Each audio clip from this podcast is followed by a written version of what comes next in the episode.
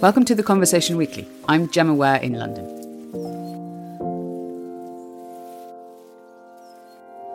Today, we've got the first in a new series we'll be running through this channel called Discovery.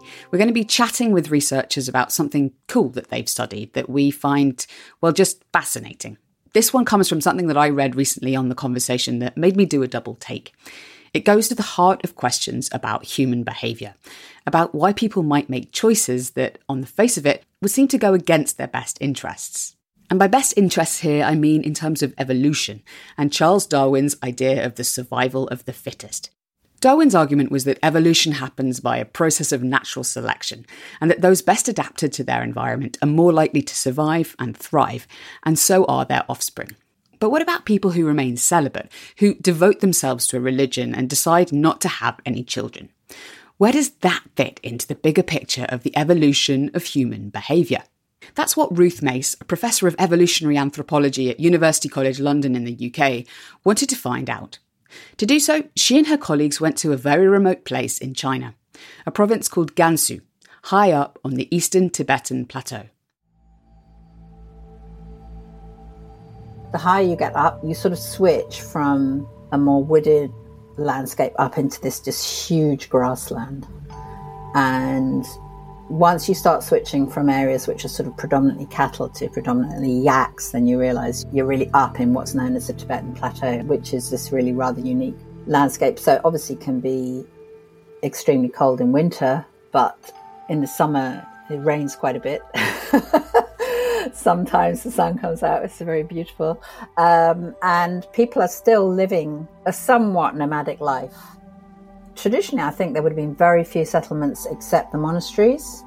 So the monasteries became the kind of focus of very small towns. These monasteries are one of the reasons why this area is so fascinating to researchers like Ruth. It was just a very striking feature of the Tibetan landscape that lots of families, at least one of the family members, had joined the monastery.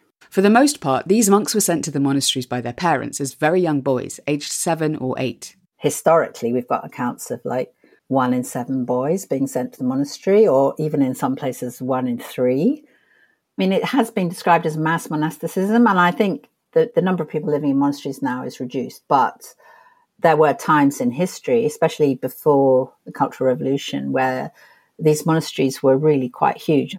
They used to be centers of political power.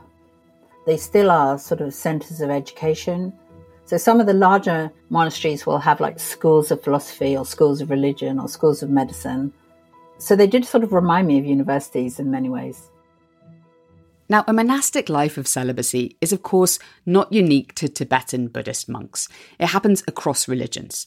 And Ruth says that when it's a rare phenomenon, it doesn't really need much explanation. But if you've got societies where a very large proportion of the population are either choosing or being chosen for them a celibate life, which is what's happening with Tibetan monks, then that's something that is kind of on the face of it looks very maladaptive. By maladaptive, Ruth means that a life of celibacy doesn't appear to be doing your legacy on earth much good. So, just on a very simple idea, like if some individuals are having more children survive than other individuals, then those individuals obviously leave more representatives in future generations. And so, if anything's being passed down vertically, be it genes or learning or culture, anything like that, then whatever's being passed down is going to become more common in the next generation.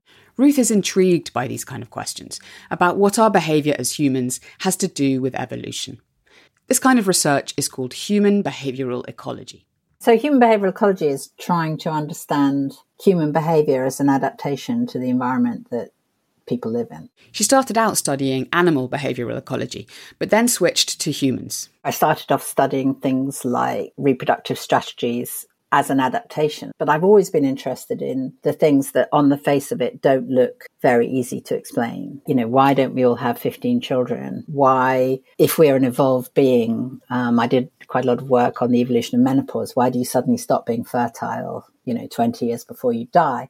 These are all questions that are really interesting to try and understand how they evolved. And then when it's something like menopause, people have to accept it's an evolved adaptation because it's something in your physiology. Whereas with behavior, there's been quite a lot of people saying, oh, well, it's not really evolved. It's just some strange cultural kind of artifact and culture just goes off and does its own thing and makes us do weird stuff.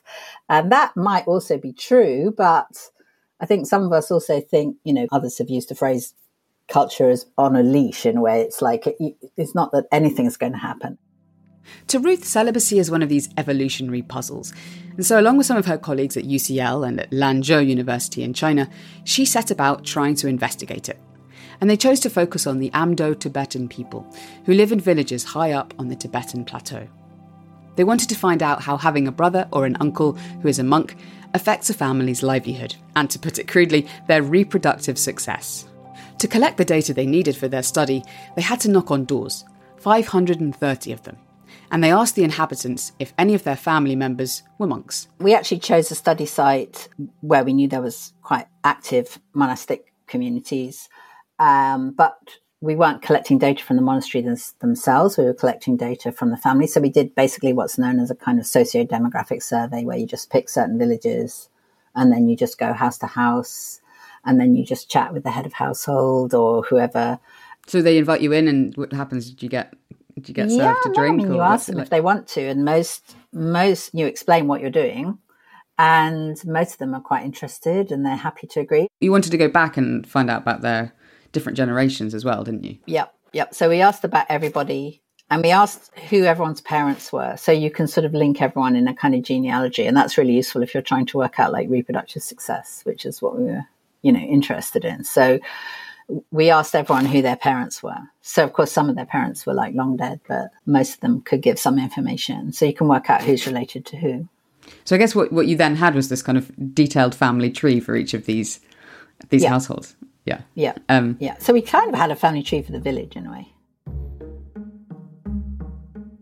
As Ruth and her colleagues began to look closely at these family trees, they started to understand what having a monk in the family actually meant.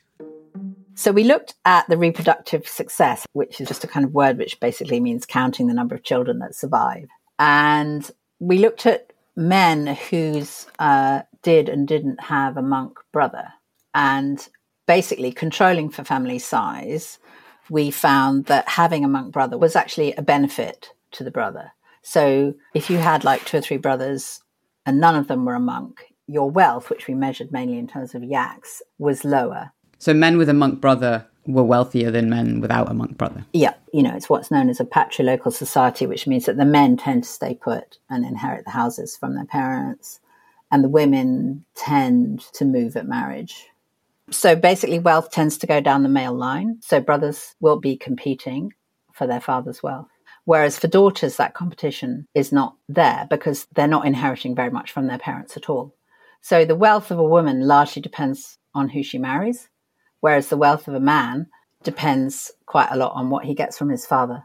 So it's an interesting situation where brothers are in competition with each other, but sisters are not. Hmm. And we think that kind of underlies why you've got so many males going into the monastery and not females. They found that being wealthier wasn't the only advantage of having a monk for a brother. Men with a monk brother also had more children themselves. You basically had more offspring, and your wife had them at an earlier age. So that's also a measure of reproductive success. So if you think of evolution progressing, you know, people who are reproducing earlier than somebody else are going to leave more descendants in future generations. Ruth explained this to me in terms of evolution. So it's an advantage to give birth younger because if everyone has the same number of children, then over time, those people who give birth younger will be ahead in reproductive terms. This means their descendants will be taking up more and more of the population at any given time. And since the late 1980s, most families in these Amdo Tibetan villages have mostly had the same number of children.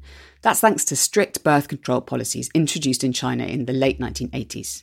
Until a few years ago, most of China and its majority Han Chinese population were only allowed one child. That's the famous one child policy. But as ethnic minorities, Amdo Tibetans were among the groups allowed to have three children. And that's still the case today.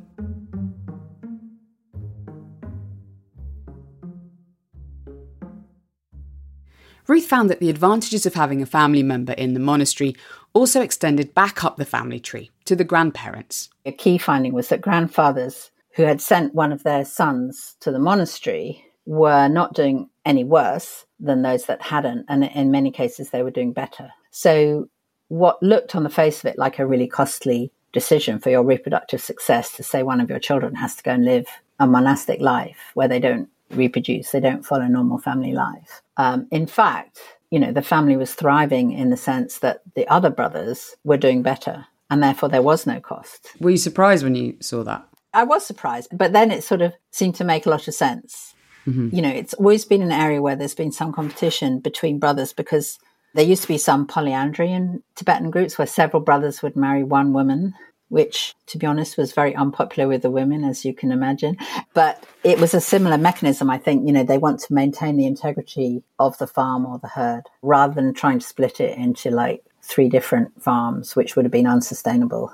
Um, you know, there's different cultural mechanisms for trying to basically prevent this competition between brothers. And uh, one of them seems to be sending them off to the monastery. What this suggests, Ruth told me, is that there could be some evolutionary advantages to a parent sending their child to a monastery, and not the evolutionary costs that you might expect with such a decision. Now, of course, not all monks in this area are sent to the monastery as young boys by their parents. Some do choose to go on their own when they're older. Ruth's questionnaires didn't actually track this, so they didn't know when and why a brother or a son had gone to the monastery. They just knew that somebody had but they wanted to test if the decision to go voluntarily could have its own evolutionary advantages. So, one of Ruth's colleagues, Alberto Micheletti, created a mathematical evolutionary model to see whether people would actually evolve to choose a celibate life.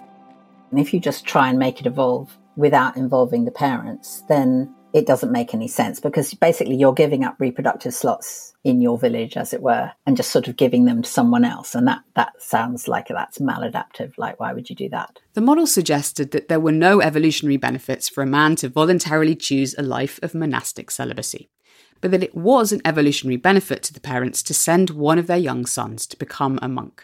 If you look at the costs and benefits for the parents, it's rather different because they have the interest of all the sons equally so I think it's not that unusual either in the animal kingdom or indeed in some human social systems for parents to want to. It's almost like you're sacrificing one child for the benefit of another. So that's not unheard of. So it basically shows that celibacy can actually be a form of natural selection if it's all down to the parent. Yeah, I mean, the technical term is what's known as parent offspring conflict. In other words, the interests of the parent are not exactly the same as the interests of the offspring. And, you know, you can see that in birds. I mean, you can see the stork throwing the smallest chick out of the nest. This is not in the interest of the little chick, but it's in her interest to like, she only wants two offspring. She doesn't want three, right? Mm-hmm.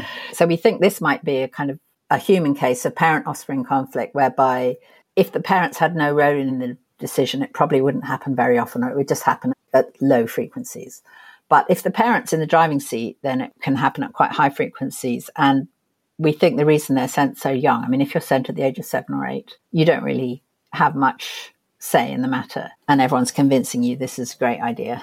And off you go. And then you get into a system. And I think it is quite hard for people to join that system a lot older. That would be quite a rare decision. So obviously celibacy isn't only a religious choice globally. You know, people choose to be celibate for, for many reasons, or they might be forced to be celibate for health or medical reasons, for example.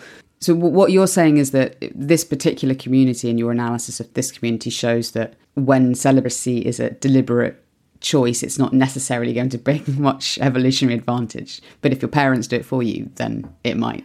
Yes, there might be circumstances where it's advantageous for parents to encourage or force a child to go down that path. Yes. And Tibetan Plateau seems to be one of those environments. Talking to Ruth gave me a glimpse of what the future may hold for these Buddhist monasteries. In some parts of China, the state now forbids young boys from being sent to a monastery or to any other religious institution. They can only go when they're 16 or 18. But by that age, it's much less likely that a young man will choose to become a monk himself. So that could mean an end to this type of mass monasticism in this region. Ruth insisted to me that she's not trying to make any kind of moral point about the Tibetans' decisions to send their young sons to a monastery. or for that matter, on anything else that might look to some like a harmful cultural practice. I'm more making a sort of evolutionary point where it's like, how do you explain the origin of this behavior? So I don't really want to say whether it's good or bad to send your child to the monastery. I think we're just trying to add a perspective from behavioral ecology is just it's not the only way of looking at it, but it's just another way of looking at it that we feel adds some understanding to what's going on. Interesting. Well, thank you so much, Ruth, for explaining all of that and your research to us. It's been a pleasure talking to you. Thank you. That's it for this episode. I've got a few people to thank. First to Ruth's colleague, Zhou Lingcheng, a PhD researcher at Lanzhou University in China. My colleague here at The Conversation in London, Miriam Frankel, who worked with Ruth and Alberto Micheletti on their original story for The Conversation. We'll put a link to that in the show notes. And thanks also to our global executive editor, Stephen Khan, to Alice Mason for our social media, and to Soraya Nandi for help with our transcripts. And final thanks to Graham Griffith. You can find us on Twitter at TC underscore audio, on Instagram at theconversation.com, or email us on podcast at theconversation.com. You can also sign up for the Conversation's free daily email by clicking on the link in the show notes. If you like what we do, please support our podcast and the conversation by going to donate.theconversation.com. This episode was produced by Mend Mariwany and me, Gemma Ware, with sound design by Eloise Stevens. Our theme music is by Neeta Sarl. Thanks for listening.